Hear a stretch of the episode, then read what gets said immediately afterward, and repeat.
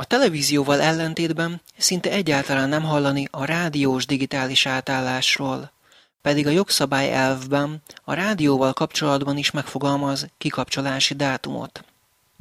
Mi lesz a nagymama jó öreg Szokol rádiójával? Üdvözlet, ez itt a Webcast, a mikrofonnál a podcast készítője Szalai Dániel, a téma tehát ezúttal a digitális rádiós átállás. Ezzel kapcsolatban Rozgonyi Krisztinánál, a Nemzeti Hírközlési Hatóság elnökénél és Márton Györgynél, a Hírközlési Hatóság szóvivőjénél tájékozottam. Igen, hát a digitális rádió az, az egy nehéz kérdés, hogy így mondjam. Tehát ugye a digitális rádió tekintetében ugye ott is induljunk ki először ugye a jogszabályi kérdésből. Ugye a jogszabály pályáztatási kötelezettséget írt elő, ugye ezt mi megtettük. A jogszabály előír egy 2014-es kikapcsolási dátumot, viszont hozzá köti olyan egyéb feltételekhez, amelyek a naptári dátumot azt kitolhatják gyakorlatilag bárhova, mert ugye azoknak kell teljesülnie, tehát lakossági hozzáférés, lefedettség és ugyanígy lakossági hozzáférés, azt hiszem 75% a, a, ott is a közszolgálati műsorok tekintetében. Ugye a digitális rádióval ott több probléma van. Az egyik az az, hogy a, a pályázaton nyertes Antenna Hungária és a Magyar Rádió között folyamatos jogviták zajlanak, amiben a mi dolgunk ugye az Antenna Hungária ellenőrzése, hogy megfelelő ajánlatot tegyen a Magyar Rádió felé, és ennek a, a betartatása. Ma a digitális rádiós platformon a különböző továbbítási kötelezettségeinek, tehát amiket a jogszabály előírja, az én tudomásom szerint eleget tesz az Antenna Hungária, tehát hogy bár nem kötött szerződést a Magyar Rádióval, de ingyenesen, tehát hogy hozzáférhetőek a közszolgálati műsorok, a maszkeri műsorok, amiket ugye a pályázat, a törvény és a pályázat előírt, de ezeknek a nagy része azért van ott, és azért, tehát ilyen, hogy mondjam, szerződés nélkül csak a jogszabályi megfelelés érdekében, mert ugye mi erre kötelezünk az Antenna Hungáriát, de az világosan látszik, hogy emögött nincsen még, hogy így mondjam, egy kiforrott üzleti modell.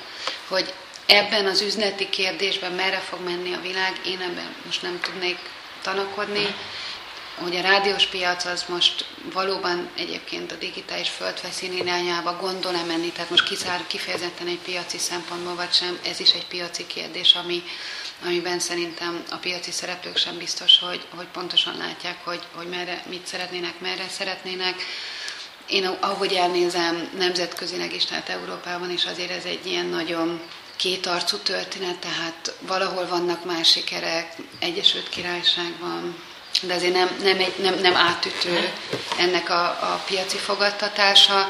Nekünk ebben az a dolgunk, hogy amit a jogszabály előírt, és amíg a jogszabály ebben nem változik meg, akkor azt mi betartassuk. Mindenesetre akkor várható az, hogy ez a 2014 ezen a téren viszont nem lesz annyira tartható, hanem de ezt így nem szeretném mondani, mert még egyszer mondom, a törvényi előírás az hála Istennek végül mert ott én azért emlékszem, hogy az ott úgy majdnem életveszélyesre sikerült, de végül egy életszerű konstrukcióban határozza meg a kikapcsolási feltételt, ami olyan feltételek teljesüléséhez köti, amik majd a realitásokat fogják alapul venni. Tehát, hogyha az a kérdés, hogy a törvényi kikapcsolási feltételek tarthatóak-e vagy sem, arra azt mondom, hogy azt majd akkor kell megmérni, amikor az eljön.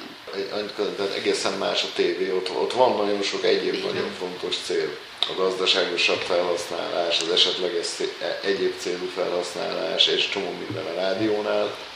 Az FM frekvenciát, ha jól tudom, akkor senki az égvilágon semmi más nem akarja használni, mint rádiózás. Igen, tehát hogy ugye eleve kikapcsolási dátumot én nem ismerek Magyarországon kívül más országot, ahol rádióra lenne. Tehát ott nincsen frekvencia gazdálkodási kényszer szemben a televíziós frekvenciákkal, ezt Magyarországon, ez ugye akkor, amikor a jogszabály született, és a, a, az első pályázattervezet volt, akkor a rádiós piac azt gondolta, én erre világosan nem hiszem, ők ma már ezt szeretnék elfelejteni, de nekem mai napig itt van az a levél, amiben az akkori kereskedelmi rádiók, tehát az akkori Danubius Sláger, a közszolgálati rádió, az Info, a jó Isten tudja még kik, közösen léptek föl parlament irányába, a miniszterelnök hivatal irányába és a mi irányunkban, hogy igenis a rádiózás esetében is legyen világos menetrend és dátum, mert ez fogja elindítani a piacot. Aztán, mikor ez sikerült, mert meghallgatták, a, meghallotta a jogalkotó, és ez bekerült, akkor rájöttek, hogy ez mégsem biztos, hogy olyan jó.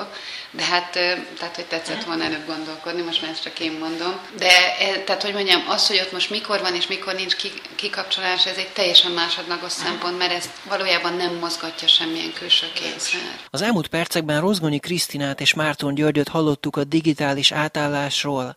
Néhány nap múlva ismét friss tartalommal jelentkezik a Webcast.